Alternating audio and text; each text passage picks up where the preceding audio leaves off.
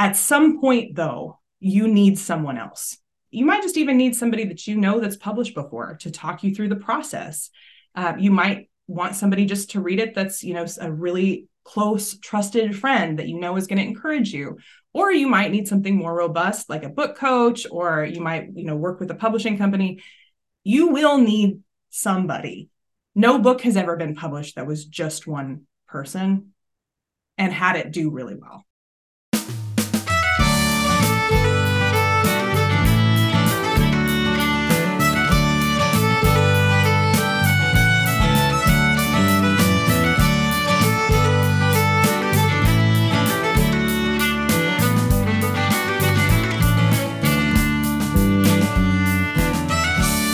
Welcome to the Hybrid Pub Scout podcast with me, Emily Einelander, helping you navigate indie publishing.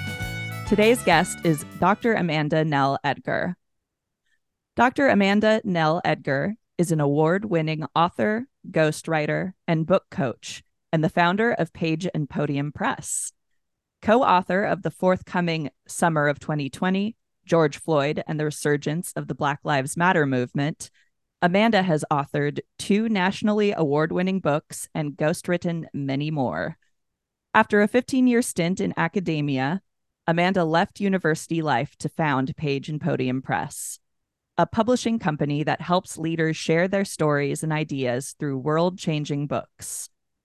The company has helped dozens of authors inspire their audiences with vulnerability, honesty, and the hard won knowledge that comes from overcoming life's most difficult challenges.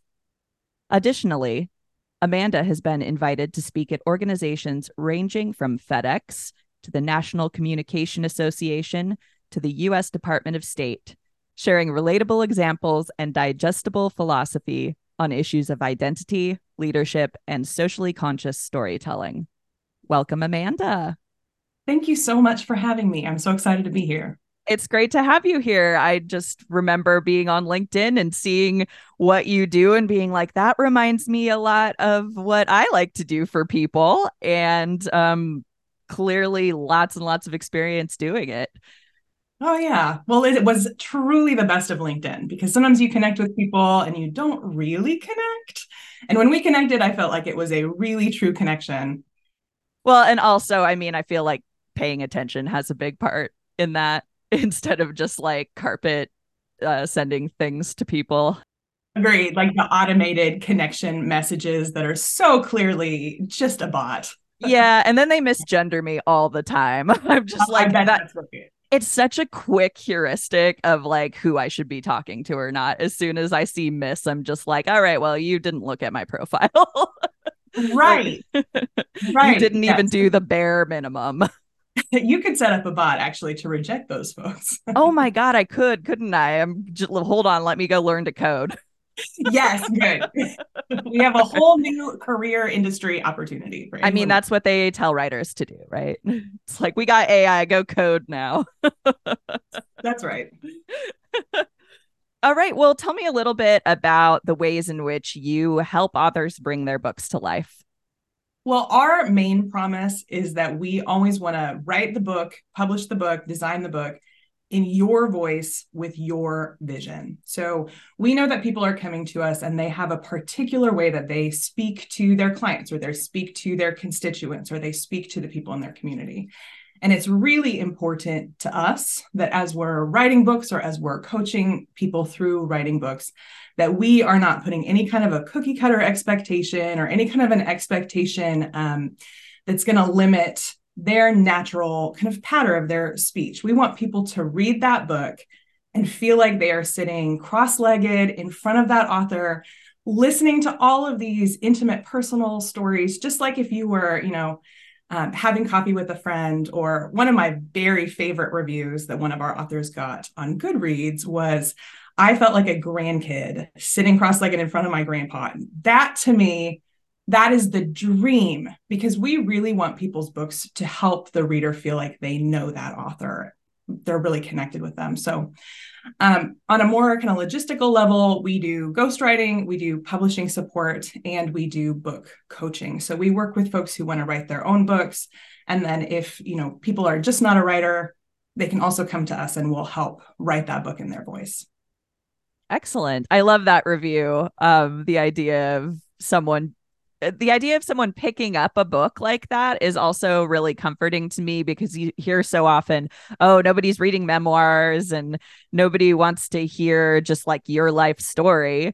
But um, it sounds like you have experience where that's not true and people do want to hear life stories of others. Like, what kinds of stories do you find people are telling that you work with?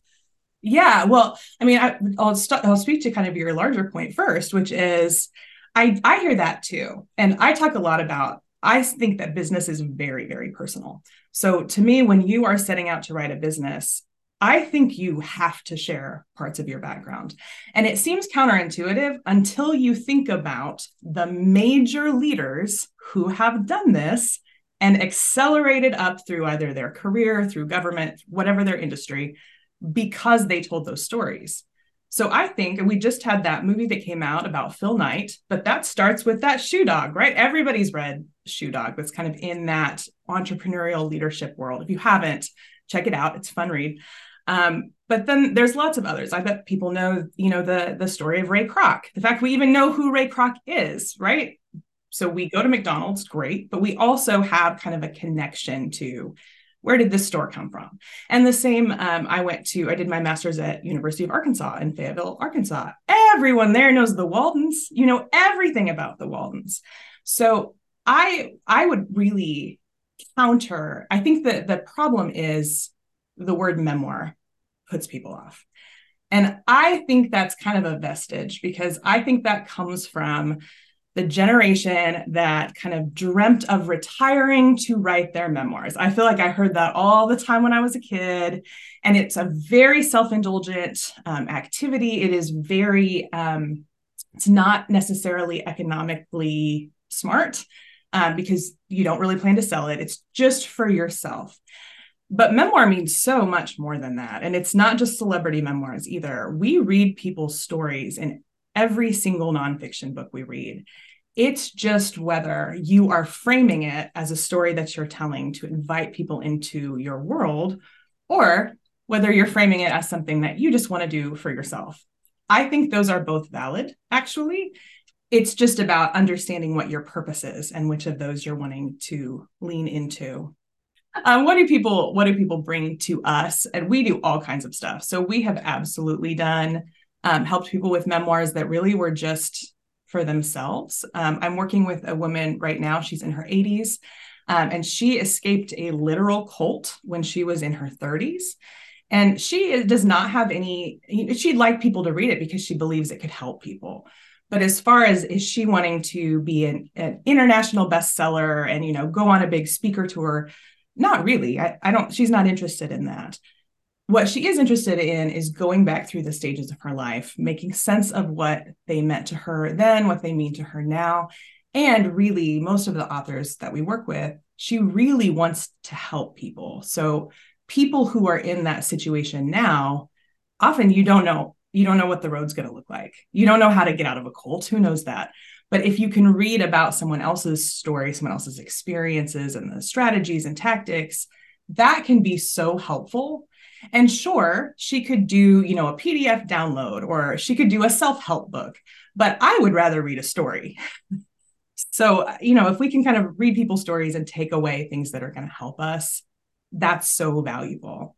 So a lot of the authors we work with, that's a, an extreme example, of course, but they have done some amazing thing, right? They've founded some organization or they have, you know, lifted themselves up into a, a better position than they started.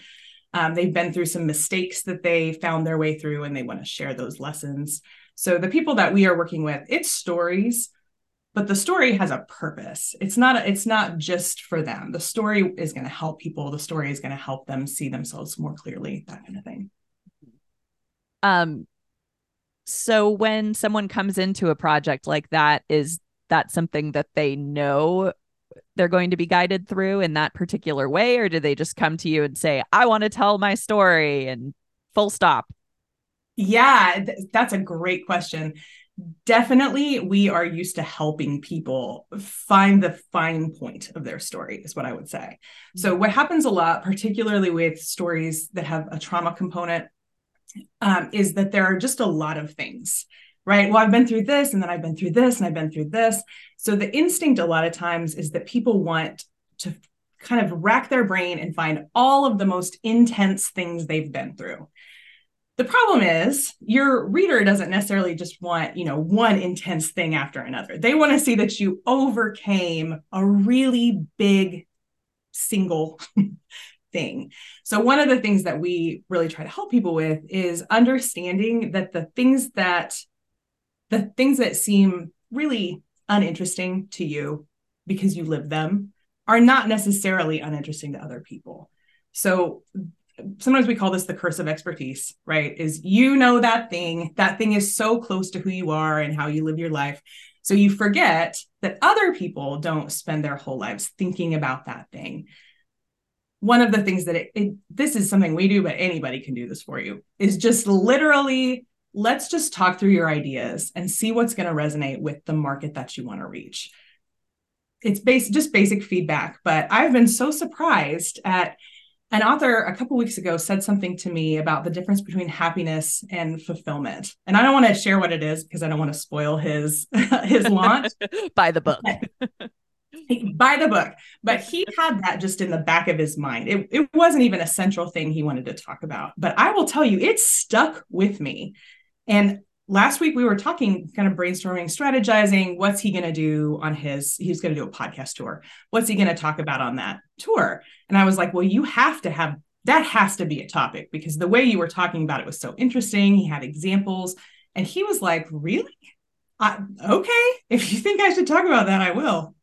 It was so interesting. So sometimes you just need another person to hear your ideas and tell you if they're interesting or not so that yeah that's definitely a part of what we do with our authors yeah, just coming in and letting people know that there are certain parts of their story that aren't necessarily as clear to you as they are to them and maybe a little bit more extraordinary than they think. Yeah, exactly. Valuable.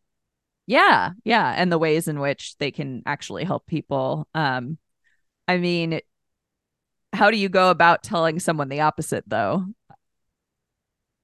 Yeah, that's a great question. So, one thing that I believe really deeply is that everyone has something they can share. So, sometimes it is, it's never a matter of listening to what people are saying and being mean or rude or, you know, ah, right. no, being overly blunt and I do know some ghostwriters and publishers who are like that. And I, I think there's a the big scary uh, conversation about how oh agents just won't even reply if they don't like what you have to say, which is true, but it doesn't necessarily mean you don't have a book in you. And what I find is if people are driven enough to get help writing a book, they do have an idea. We just have to finesse it and figure out what is the new piece. I will say one uh, one thing that I see a lot that I try to direct authors away from, particularly folks who are wanting to use their book, their story, to elevate their industry stance, is a lot of times those are folks that read a lot of books. And there's a real impulse to spend your whole entire book citing other people. So you're basically summarizing the four agreements, and then you're going to talk about the four hour work week people can buy those books and read them if they want to read those books. They're buying your book because they want something that you have. And that's where I find that personal stories come into play because we can take those personal stories, think of them as one axis on a chart. Then the other axis is your topic. And at the intersection, no one else can write that book. That is literally only you. So if we can kind of dig down and get specific enough, we can find something interesting. You've just got to get kind of let go of all the preconceived notions of what other people want to hear and what you've read and what's popular and what's a bestseller so that we can get to what you have to say. Yeah, you're kind of mining through other people's material until you find those little personal gems.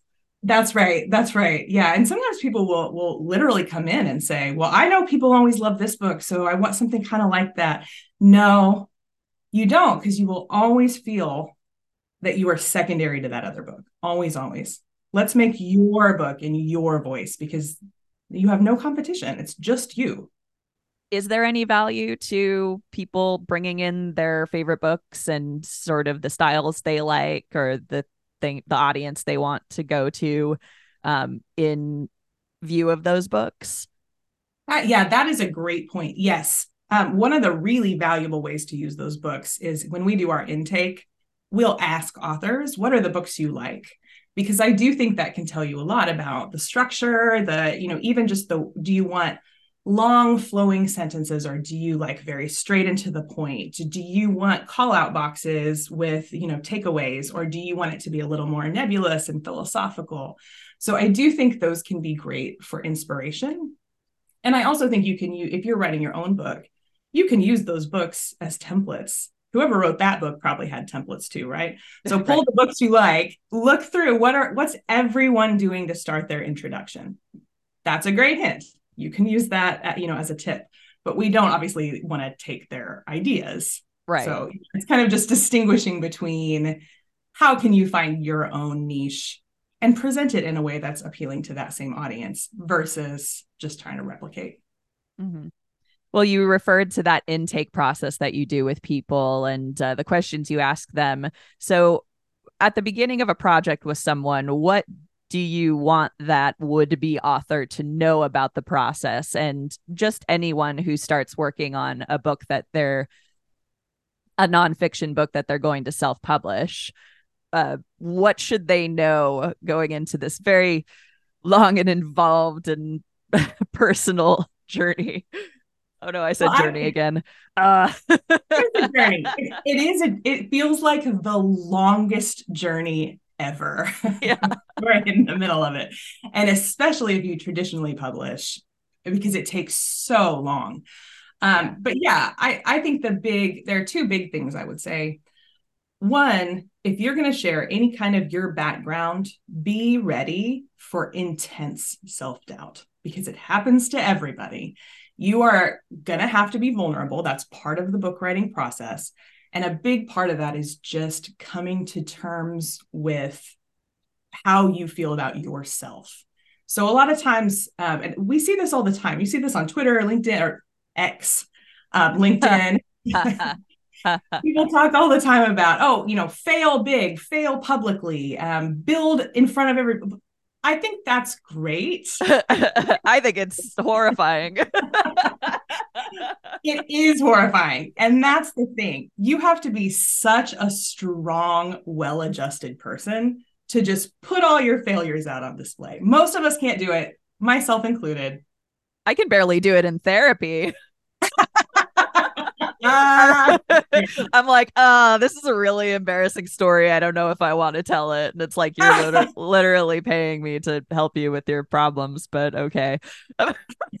yeah, my my precursor is always you're the only one I would ever tell this to. exactly. but you then know, they're saying fail publicly. Okay, sure. right.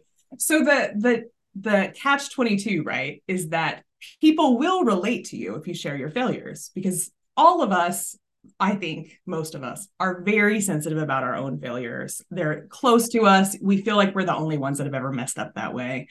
So, seeing that other people have those failures and they came out and they rose to the top of their industry or whatever the case may be, that's great. That will connect you with your readers.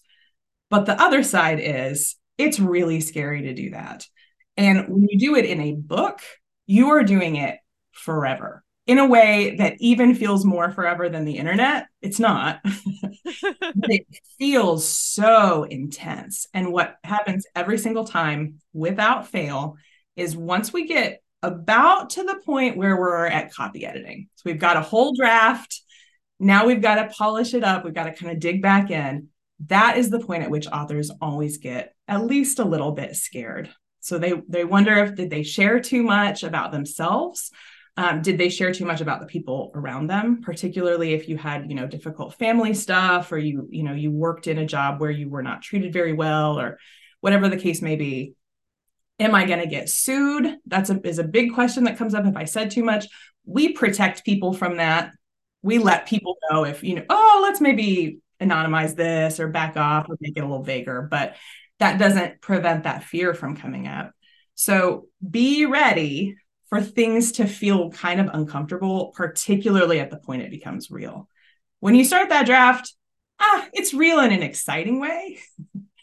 but at the end of the draft, it starts to be real in kind of a scary way. So folks need to be prepared for that. A therapist is something I always suggest. Yes. Actually to everyone. yeah, everybody everybody out there could could do with a, a little outsider perspective. Yes. Professional professional outsider perspective. That yes, therapy for all, but maybe not from just every random friend you have. um yeah, and then so I would say the big thing is the emotional thing. The other thing is realize that there are a lot of people you're going to have to get in your corner. And I heard someone say recently, I love this. It takes a village to accomplish something big. And we really need to get used to paying that village because a lot of times you are going to need people who can who have skills and talents that you yourself don't have and that nobody in your friend group has and or can give you for free. Mm-hmm. So especially if you're self-publishing, you have no parachute. You, you are going at it, right? So if you don't hire a professional copy editor, that book is not copy edited. Even if you went through yourself and tried to clean it up, that's not the same as what a professional copy editor will do. You need a proofreader. Got to have a professional cover design. Oh my gosh, it makes such a huge difference in your sales, your marketing. So be ready to go all in and not try to cut corners here and there because in the end what you're going to do is you're going to cut your possibility of ROI so sharply that you didn't save any money actually. Right. You just kind of threw it into the wind. Yeah, yeah, you you paid some people, but we would never do this in any other area of our life, right? Like, oh, I need to have my uh, my furnace unit checked up, right? But uh, I'll clean all the ducts myself. Oh my gosh, who would ever do that? oh my god, you would be surprised. well, that is no doubt true. Um, but yeah, that, my biggest piece of advice really is like make sure that you have got the people you need in your corner so that you're yeah. not just kind of fumbling through on your first time for something that is forever. Mm-hmm. I have noticed that um, people can be a little anxious about the design and cover process as well because that's the face that you're putting forward to everyone um, does that take people by surprise like how much they care about it yeah that's i love how you worded that um, because yes it is the face in the marketplace yeah i don't think it takes people by surprise how much they care. I find that most people come in with all an already designed cover. And Ooh. that is so maybe and let me you know walk that back a little bit. Not that they've designed it you know in any kind of a program but oh. in their oh. mind yeah. they know exactly what that cover is supposed to look like. Okay.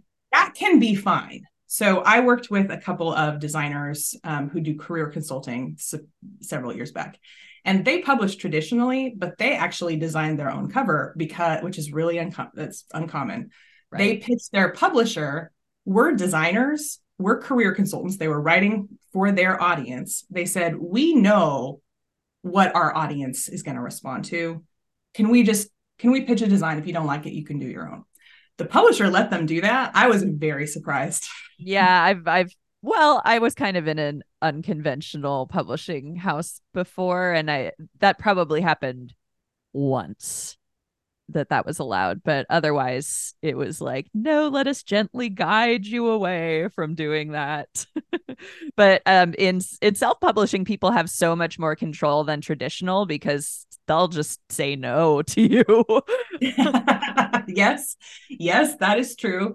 Um the the thing that i think the thing that i think people need to keep in mind though is if you do know your audience like that you may be the best person to design that book. If it is just that you've wanted to tell your story or you've wanted to give this piece of advice, you may not have as clear a sense of who your audience is as you think. Mm. So it's the audience that needs to like the book cover, not the author. Interesting. Yeah. And how do you um how do you determine who that audience is um if you think the author maybe doesn't quite understand it as much? And then how do you test that? Yeah. So I mean, the biggest thing is we just have worked with enough people in this specific type of book that we have a pretty good sense of what sells. I obviously, I'm in all the industry groups. I keep up with all the industry news. So I have a pretty good sense of what the trends are. Um, I'll be honest, we can't always convince authors to do what what we know will work best for them. Sure. And you know, that I think that's okay in a way, right? It, oh yeah. It, as I said, it's you know, it's it's always the author's voice, it's always the author's vision because we understand that what we're doing is producing a book that's for the audience, that's to build ROI for our client, but it's also a book that is often a lifelong dream of folks. Right. And that's important too, actually. It is not all bottom line for us. We really want to make sure that folks feel really, really proud. Um, but we we do a lot of the same nudging that a traditional publisher would do. And in fact, our processes are really laid out um, duplicating a traditional press. It's just that then if we get pushback from the author, we listen a little bit more. But yeah, I'll tell you, a lot of times, uh, a lot of times I find that you know an author will want to toss an idea out, and then when it comes back, a lot of times they'll realize, oh, I see, I see why you were guiding me in this particular way. Yeah, and and you kind of don't always know especially if you're not as much of a visual person you don't always know whether something is actually going to look good or not or resonate yeah. with you when you see it. Well and i have an example that i think is kind of funny. So we worked with uh, a guy who is a historian and his book is about the alamo. And when we were doing the you know the cover design our cover designer did a beautiful job on it i sent it to him and he was like well, I've done a lot of reading, and that part at the top of the Alamo, that curvy part, that wasn't there at the time that this book is set. Ooh. So, can we take that off? Because I've never seen another book that didn't have that part, but it's it's anachronistic. And I, I was not sure, but I reached out to our designer, who's great, and he's in house, so we can have him do you know try little things. So I said, "What? I don't know. What do you think?" Here's what he said, and um, our designer Austin, he was like, um, why not? Let's do it. It'll just take me, just take me a few minutes. So he sent it back. Turns out, if you lop off the top of the Alamo, it just looks like a warehouse. what? it's just it's just a square building then. Man, you know what? Yeah, you're right. Who knew? So we sent that. I sent it to the author, and I knew that he was not going to like it, but you know, here it is. And he said, Oh yeah, okay, y'all were right. Let's go I mean, back. It's a fun, it's a fun, interesting thought. And I didn't know that, but at the same time, you need people to recognize that it's the Alamo, right? Right, right. And that that was what the author originally or eventually came to is he had said, It's really important to me that we have imagery of the Alamo on the cover of this book. So when he saw that that's not actually imagery of the Alamo. Yeah. Then he didn't, you know, he said, okay, let's just go back to the original and was very very happy with that in the end but sometimes you do kind of have to play around and see what's going to make sense to you it's just part of the process mm-hmm. so what do you see standing in the way i know we talked about the uh um that moment of fear when you start getting into copy editing and um especially at those revision periods of time so what do you see standing in the way of these authors when they're trying to start and complete a book? I think the the thing that they're different things certainly. The thing that is going to stop people from starting their book in my experience is this nagging self-doubt that nobody cares what you have to say. I get it. I've watched your imposter syndrome video. Was it helpful? I thought so. It was very empowering. Oh, good, good. Well, I, I think that imposter syndrome is a term. Everybody knows that term because everyone has that. There, I don't think there is anyone in this world who has not felt imposter syndrome at some point in their life. A lot of the authors that we work with are really at a kind of a precipice in their career. They're about to level up, they're about to kind of start a speaking tour, they want to join a speakers bureau. They're really at the edge of becoming a real true thought leader. And that is a point at which you're having to do so much with your mindset. Yes. So much. Um, so it's like you got to build all the self-esteem that you have not really you've you've done okay without doing that self-work. At some point, not doing that self-work is going to limit your growth, right? It's right. also going to stop you from believing you have enough to say to write a book. Um, you are trying to do all this work in your business and kind of grow maybe your offers, grow your team. That is a tremendous amount of stress. And oftentimes that takes the bandwidth that you need to think about what would a book project mean. This is why so many people hire us to just write it for them, by the way. Right. Because if you're out of bandwidth, we can't help with that actually but you've still got to do that mindset work to to feel like okay i've got enough under control. I have enough of a vision of where i'm going that i do feel confident that i can lead now as opposed to that kind of lead follow lead follow that i think we all do at the beginning of our careers. Yeah when we're trying to get good at what we're doing and when we're trying to sort of build up that momentum and uh, make money Yes. Well, and I think so, so often for people that have been marginalized in some way by society, there also is such a draw of getting more credentials. And that makes it so hard to believe you're an expert. If you're mm-hmm. still in a class, you're still in school, you're still in a certification program, you're constantly hearing that you don't know enough. You got to get out of there. Most of us actually need three fewer certifications than we think. Said the doctor. That's right. Oh my gosh. I, I still take classes all the time. I love learning, but yeah. it, you really have to do a lot of work in your mind to say, okay, I want to learn more about this, but it's because I'm an expert in this other tangential thing and I'm building out how I see the world. But yeah, that that can be, I think, it can be really, really difficult if you're still in that world of feeling like you don't know enough right. to move forward and get that book started. The unfortunate thing is that'll last forever. You have yeah. to actively pull yourself out of that place and really talk to yourself in that kind way that you would talk to your friend. You know, look at look, make your evidence list make your list of all the amazing things you've done in your life and then uh, put it on your bathroom mirror you've got to lift yourself out of that world because it will always, always hold back your growth. And it's just a matter of when.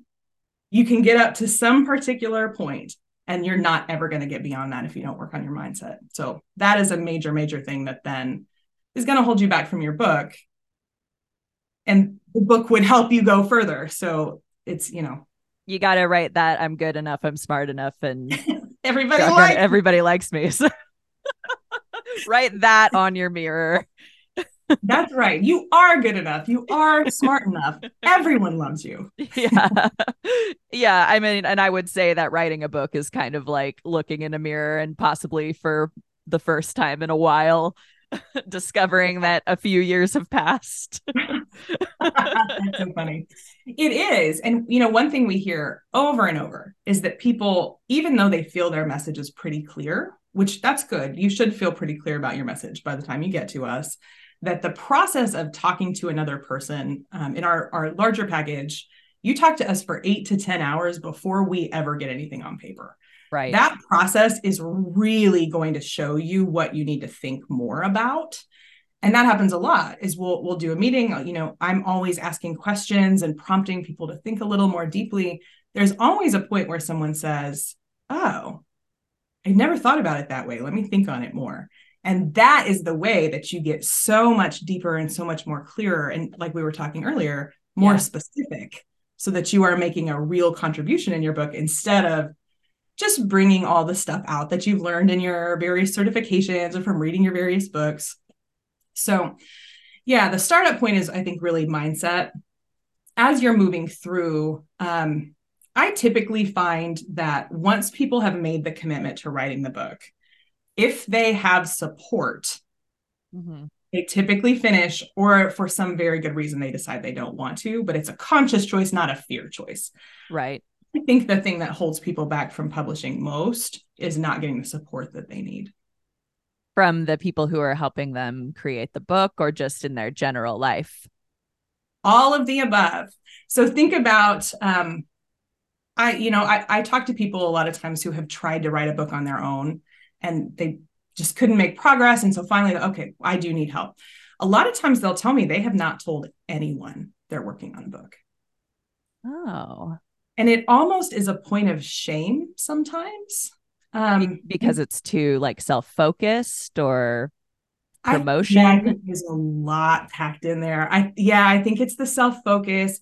What I really think a lot of times is that we know if we tell people we're going to do this big project, then they will know if we fail.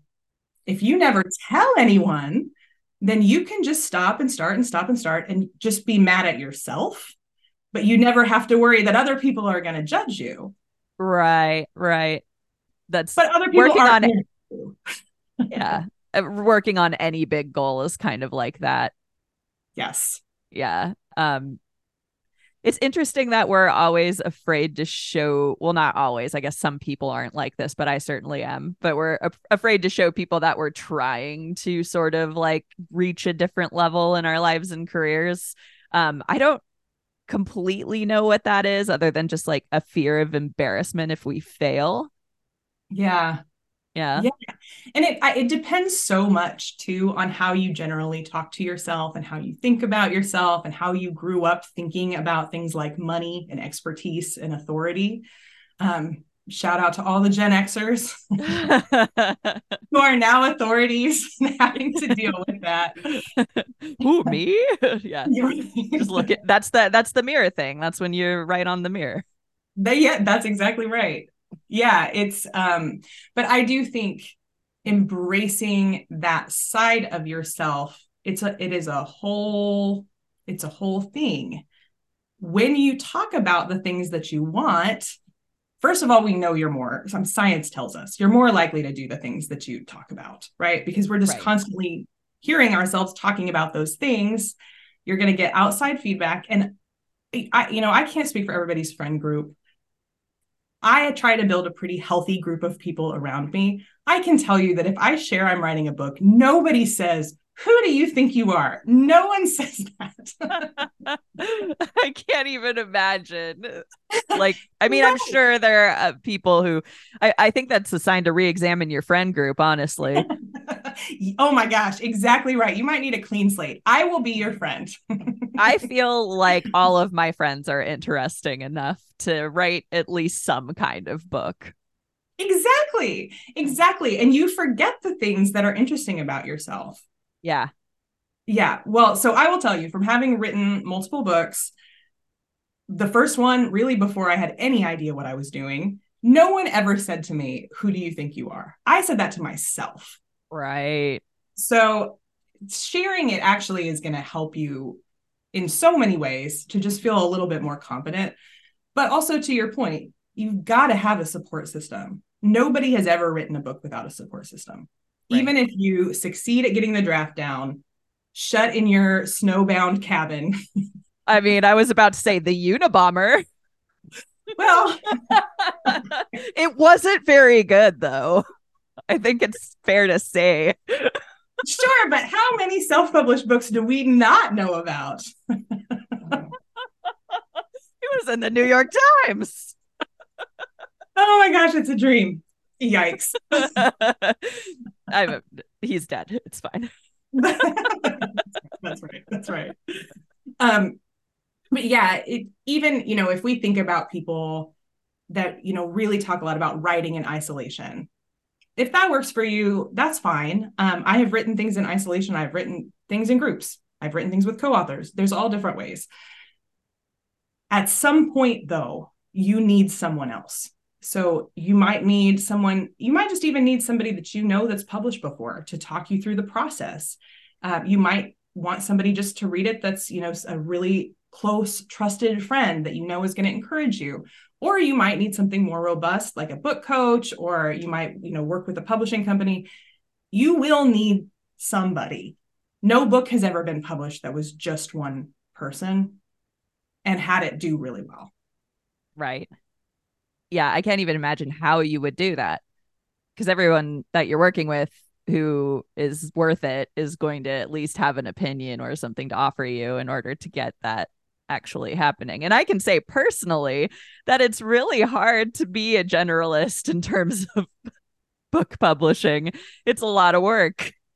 It is. And it takes a long time to learn. So, especially if you are an expert in something else, you might just not have the time to learn how to do all those things. Absolutely. And you're going to make mistakes the first time. All of us make mistakes the first time. Absolutely. Mm-hmm. So, if you hire someone, they've probably made their mistakes on other people or their own books. Don't look at me like that. um, so, if someone were trying to decide between self publishing, even self publishing with a team like, you know, your company offers and I do, um, and traditional publishing, which, you know, the little bit of that control, it, more control is out of your hands what would you want people to consider when they're making that decision? So, the biggest thing for me is this is kind of a whole theme of my life and this interview is you got to try to get fear out of the mix as much as you can. It is not about whether your book is good enough for traditional or you need to settle for self publishing. That is a false distinction. I hate when I hear people say that. Yeah. Excellent books have been self-published and really bad books have been traditionally published. Yep. it is not it is not black and white like that. What you have to think about is if it's going to serve your purpose. What do you want your book to do? Is that something traditionally published books do better or is that something that self-published books do better? And I find that there are so many variables in here that it's really difficult to give blanket advice um, we put together a quiz for this for people that are interested in in our company. So um, your folks can take it. It is at pageandpodium.com slash quiz.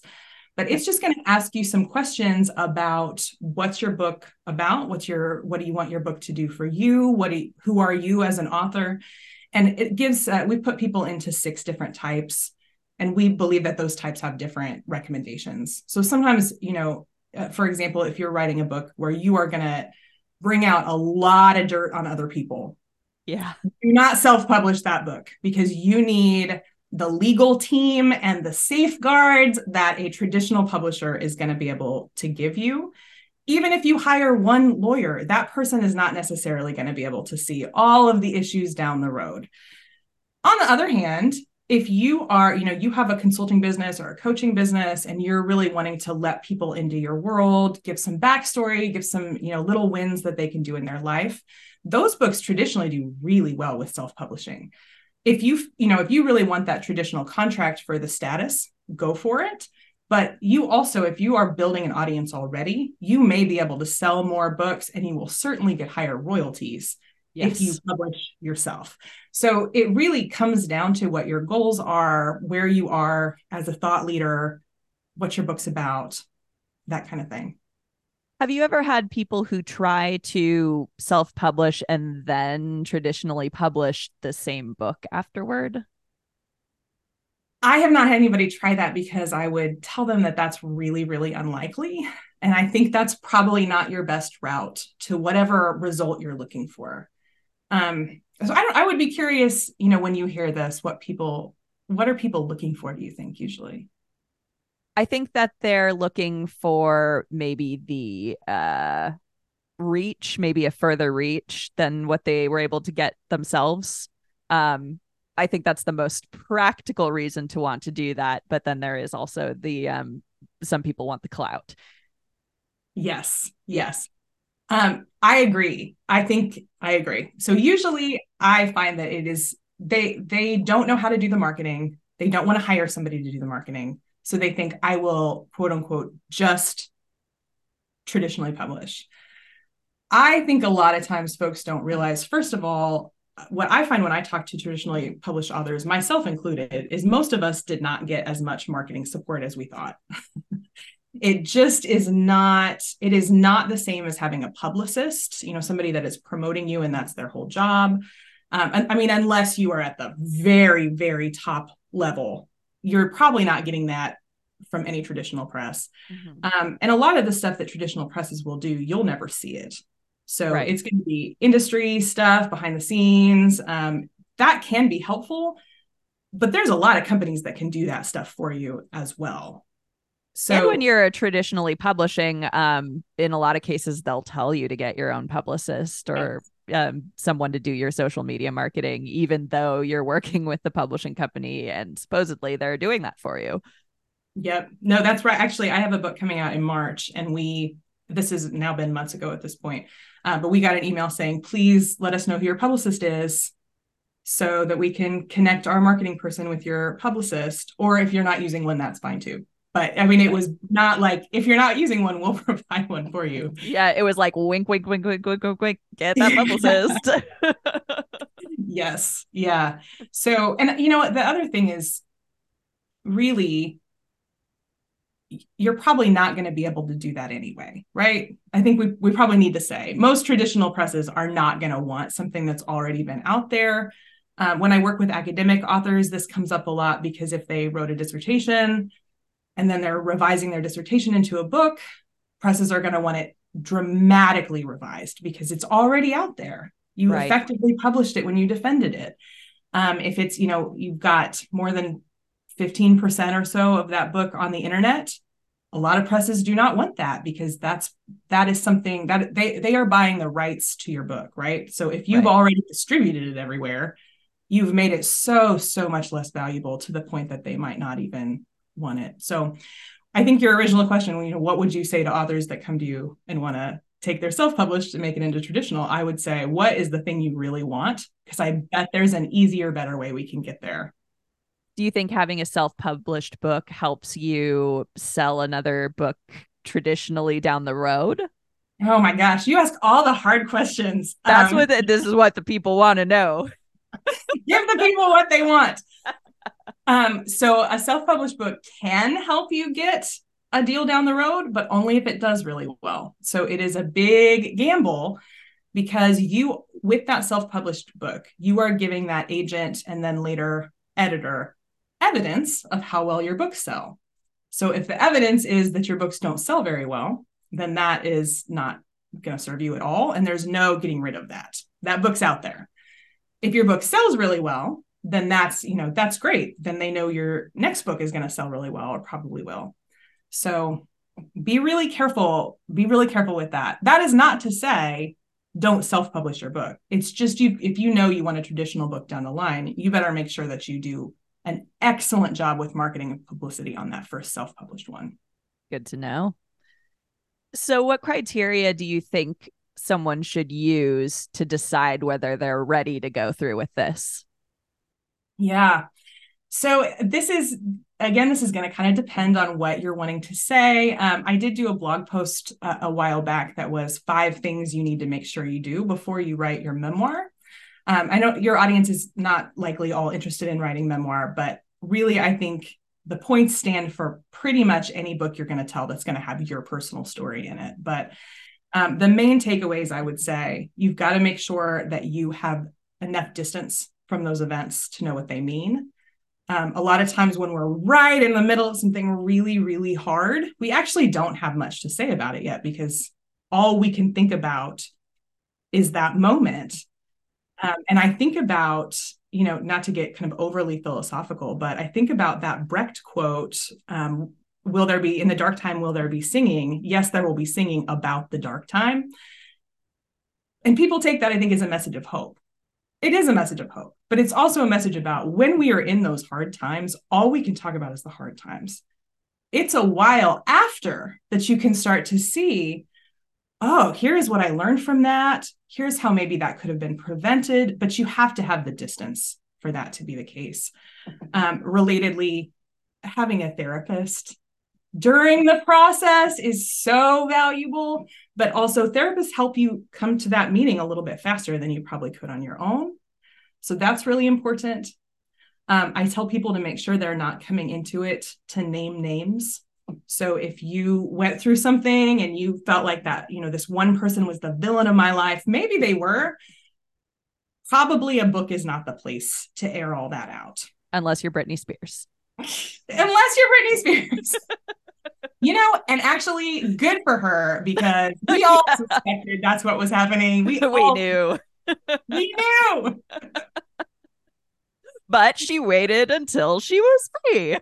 She did. And and I bet you know that telling has so much more meaning than if she had told those stories as as they were happening no one would have even listened well, well and she we, wouldn't have been able to like legally but that's not the point the point is it wouldn't have been as meaningful right. because it was still going on but the legally thing i think is important too because obviously a lot of us are in situations where our safety could be threatened um I'm thinking, you know, lawsuits and that kind of thing, um, where, you know, if you have anything signed with your employer, you need to make sure that you've got, you know, look through that NDA and make sure everything you're going to share is going to be okay.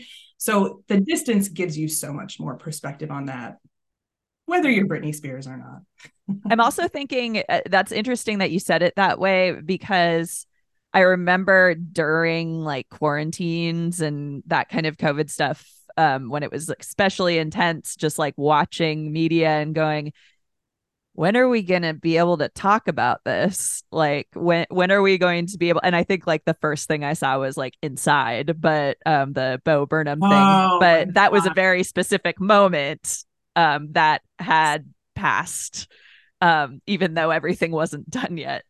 Um which I don't think it ever will be, but like there is a period of time that has passed um, during that entire process. But just starting to see people talking about it now is you kind of get this jolt of like, oh, oh yeah, well I was there for that too. Yeah, yeah. I so I it's interesting you bring that special up. I tried to watch that special recently, and it was like it was like an anthropological experience. Yeah, yeah, yeah, yeah, yeah. Because I watched it, I watched it when it came out. Yeah, I was watching tons of stand up at that time because uh-huh.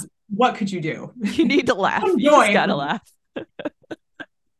uh, but it was wild to watch that after the fact. But no, that's exactly right. One of the books that we're wrapping up right now, um, she campaigned for office during COVID.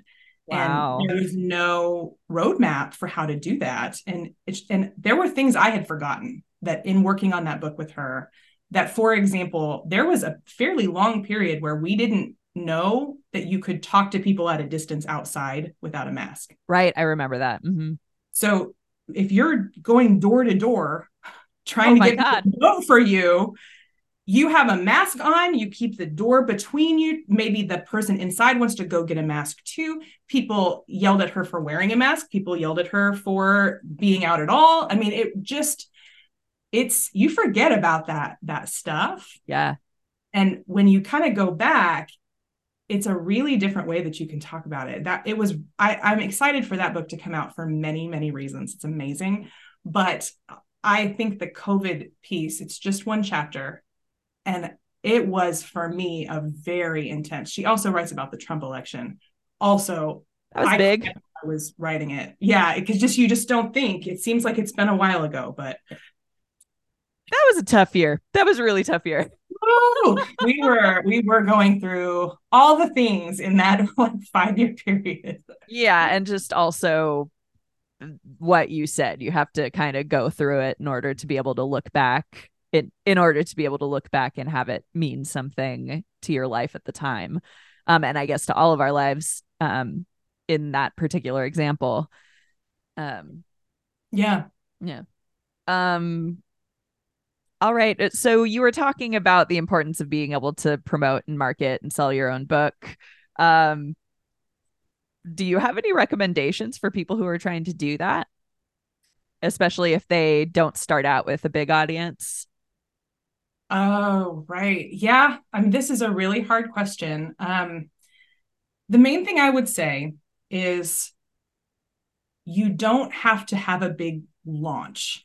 I do think that is a misconception that the number of books you sell on the day it's out, you know, pre-sales and the day it launches, that's that's your sales. That is not true. And mm. particularly with nonfiction, nonfiction has a really long tail. You can keep, I mean, think of think of Profit First, that book, Profit First. That book is old. He is still promoting it all the time. It's a helpful book. It continues to be helpful. You can do updated editions. So I would not imagine that, you know, oh, I have to wait until I have a 100,000 people on my email list before I write a book. No, you don't. Um, and in fact, a book can help you increase your email list there's a balance. You want to make sure that you are talking to people. And particularly, one thing that having an audience can help you do is dial in what they want to hear, mm. which is useful mm. for your book, right? So I would be out there being visible, whatever that looks like for you. If that is posting on LinkedIn, if that is, you know, starting on Instagram, if you want to do a YouTube channel or a podcast, I would start to just get comfortable just being out there so that the first time you share a story, it's not your whole entire book. Right. You're sharing bits as you go and you're getting kind of reactions. Um, that can be really helpful. But I would definitely, um, I would, I definitely want to change the way we think about book marketing. It does not all have to happen in the pre-launch. And if you don't have a big email list, pre-launches are can actually work against you in some ways. So, um, mm, okay, yeah, this is actually really comforting to me because I I've heard that so much. Yeah. Um, and so it's sort of like, well, if you're using the book to sort of like build up your career, then that can seem like a bit of a catch 22. Yes. Yeah, it can. You do want to make sure that you've got people invested, but I find that most people have enough personal contacts. Go through, you know, go through your very first email, go through your address book and make a list of the, you know, 50 or 100 people that have supported you at different times in your career. Mm-hmm. Reach out to them, let them know you're publishing a book, and ask if they would be willing to be a hype person for you.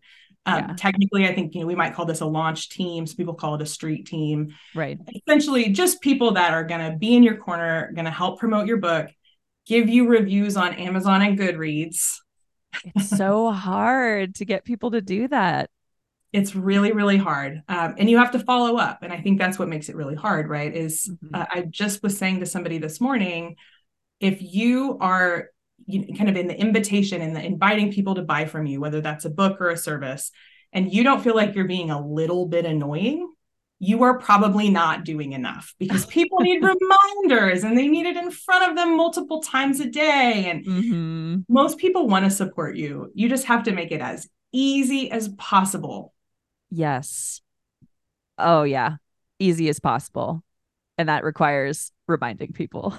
That's right. And sending them the link to the review page on Amazon. Mm-hmm. mm-hmm. You can find that if you scroll down where the reviews are, there will be a link to, that's like write a review and you can send that link to people. That is an excellent idea because that little button is kind of hard to find. Yep. Yeah. And then it's one click, right? You put it in the email, they click it, they can write their review. How long is it going to take? 45 seconds. Yeah. Yeah. Or less. or less. It depends on how much you have to say. Really, what all of us want the stars, but you know, leave a few words, give some context to potential readers. Mm-hmm, take, mm-hmm. take that extra 40 seconds. Help your buddies. All right. Do you have anything else that you would like to share before we close here? Well, I did just want to invite people. Um, I was so excited to be on this podcast because I think your people and my people are so similar. Um, I really like the idea of working with you. So I did want to offer a free one hour book strategy session to anybody oh. that's listening that wants to pick that up. So um, you can sign up for that at https pageandpodium.com slash hub, H-U-B. That's so nice of you to extend to the listeners. and if you're working with Emily, I would love to help them support you. So if there's anything that we can do to work together, make sure your book is as awesome as it can be. Um, I hope you'll reach out. Yes, and I will say some of the questions I asked today were were um, getting your wisdom on some things I actually had questions about too. So I really appreciate your insight. Um, and I think that we'll both be able to help each other serve our customers and yes. authors and people who deserve to tell their stories, which is pretty much everybody. I think it's everybody. I think it's everybody. You just may need to wait for the right time when it feels good to you. Excellent point. Um, yeah. Is there anywhere else people can find you, follow you on social media? Well, I will send you a link to my forthcoming book if people are interested in that. It's on the summer of 2020. Speaking of COVID, we talk about protesting during COVID, um, about uh, the George Floyd murder and all of the aftermath of that. Um, mm-hmm. I'll I'll share a link with you if you can put it in the show notes so people can find that book. But absolutely. Um, Will do. Yeah. Thank you so much for having me on. It was a delight, as always, to chat with you. Yeah, Yeah, thank you so much. And uh, hopefully we'll chat again soon. Yes, excellent. Thanks. You can find Hybrid Pub Scout online at hybridpubscout.com, on LinkedIn, or on Instagram at Hybrid Pub Scout Pod. Please leave a rating and review on your favorite podcast platform. And thanks for listening.